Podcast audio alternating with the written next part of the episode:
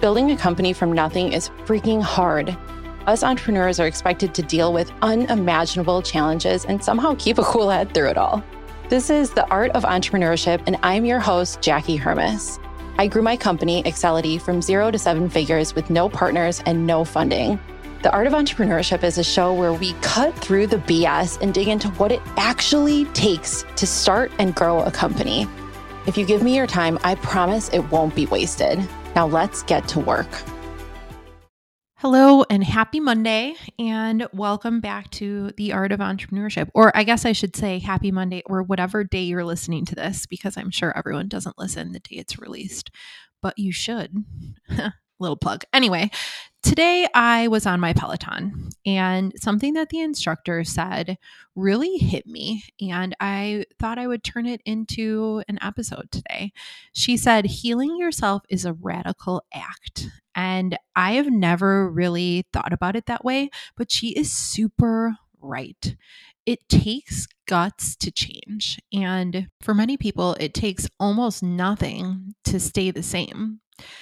This topic has been really top of mind for me this summer because I've seen a lot of people that I hadn't seen in a while. Like, we're all finally coming back out of our COVID shells, and even people who had been hibernating, like I hibernated for nearly the first year of COVID, are kind of getting out and seeing people. So many people that I hadn't seen for many years pre-COVID and even before that, I'm seeing this summer, and many of them knew me a long time ago, right? These are people that knew me when I was 18 or 20 or 25.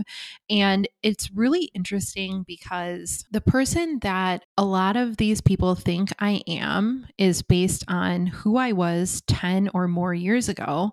And it's completely different than the person that I know myself to be today, or the person that my husband knows me to be. He had never met, you know, a few of my friends from college or from past jobs, because he and I met last, I don't know, like three something years ago.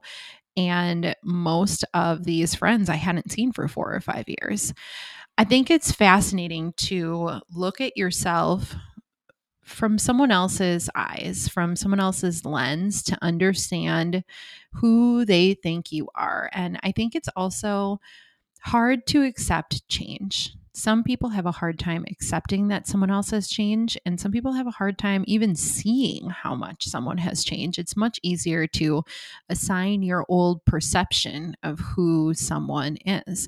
I think it's also really easy to get sucked into old bad behavior when you are in situations or you're with people with which it used to happen. I'm not saying that's exactly what's been happening recently, but I do find that sometimes I like myself less when I'm around people that I used to behave badly with or gossip with, or, you know, whatever that relationship was. And that's probably more of a me problem.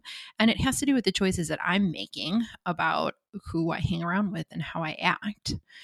I would say 8 to 10 years ago, I was not an inherently happy person.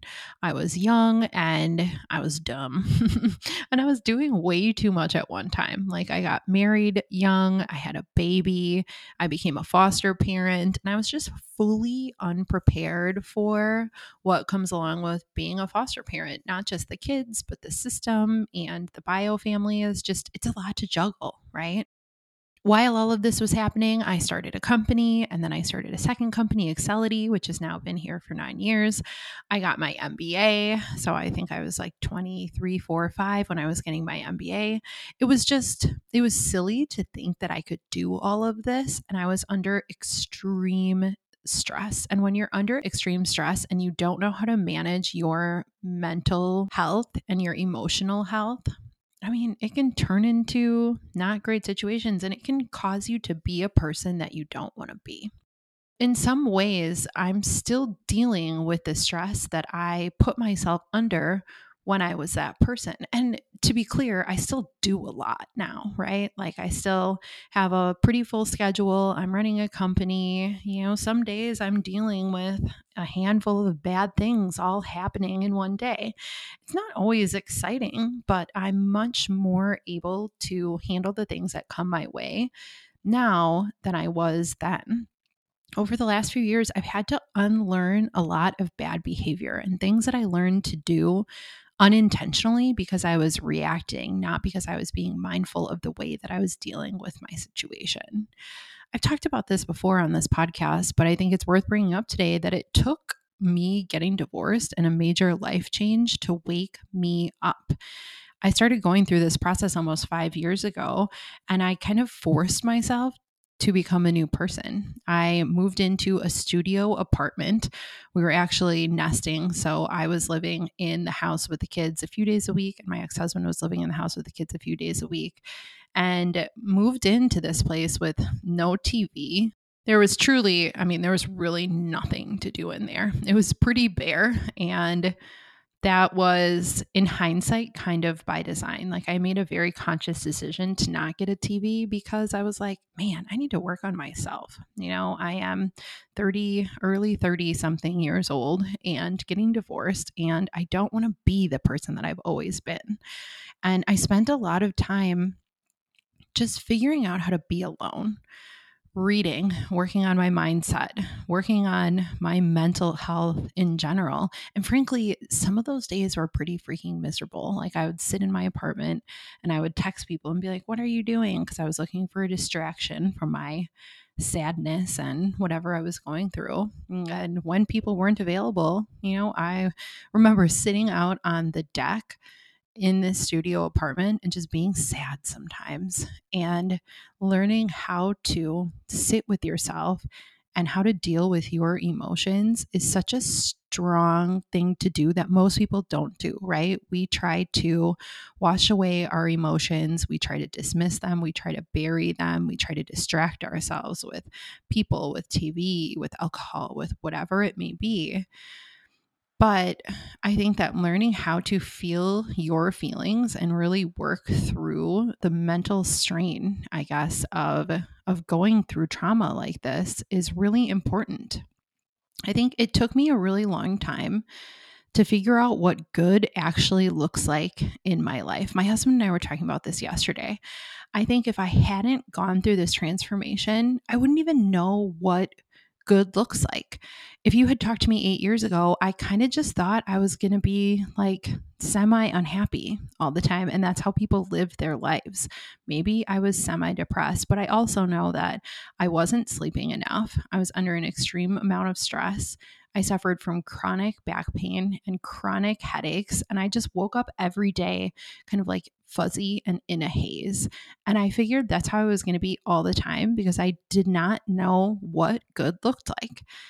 Now I have a better understanding of what good actually is, and I can identify when I'm tiptoeing into bad again, like when my mental state is not in order, or when, you know, bad things are happening at work or whatever it may be. Maybe someone quits or a client terms and I'm not appropriately handling it because I'm not in a good mental state.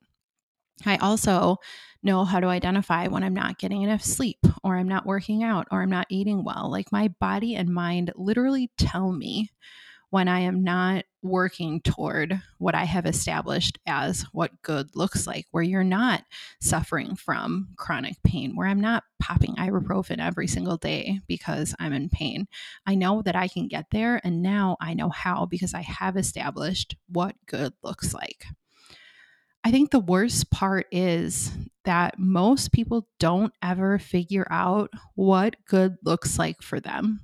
When our health starts slipping or when bad things start happening, it's easy to slip, right? To slide down into the hole, and you may never make it back out, versus using it as fuel to improve yourself and to become better.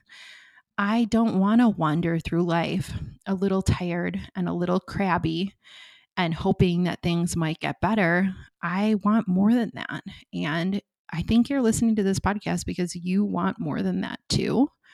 And I know that you can get there. So if you are one of those people that's walking around in a haze, I mean, back to the title, healing yourself is a radical act.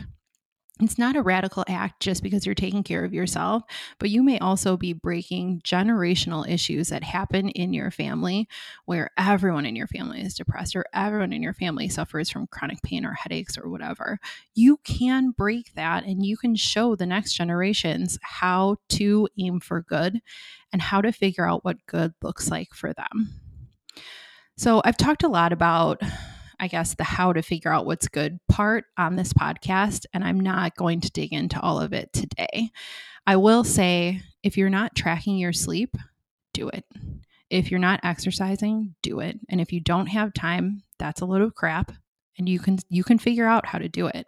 You don't have to go hard every single day, but a sedentary lifestyle is honestly an early death wish, and maybe that sounds dramatic to you, but it is exactly the truth.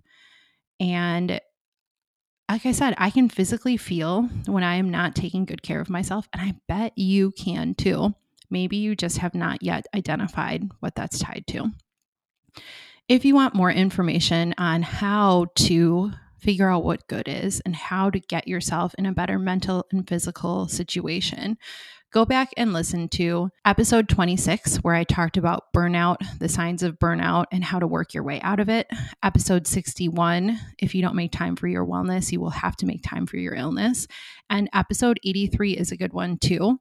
How much sleep do you need and why it's imperative to know? I go into kind of the nitty-gritty of understanding how much sleep people actually need and what you can do to figure out the amount of sleep you're getting and work toward getting more sleep.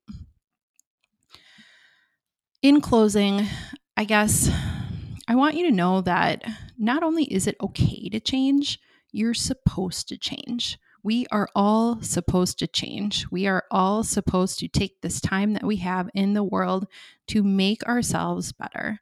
So make sure that your life is filled with people that support you on your journey instead of questioning your actions when you are working to do better for yourself. If you got value out of this episode, I would love if you would share it with just one person who is on this journey to heal themselves and take that radical action and heal the future generations. I think we are all working toward that. And I will see you next time.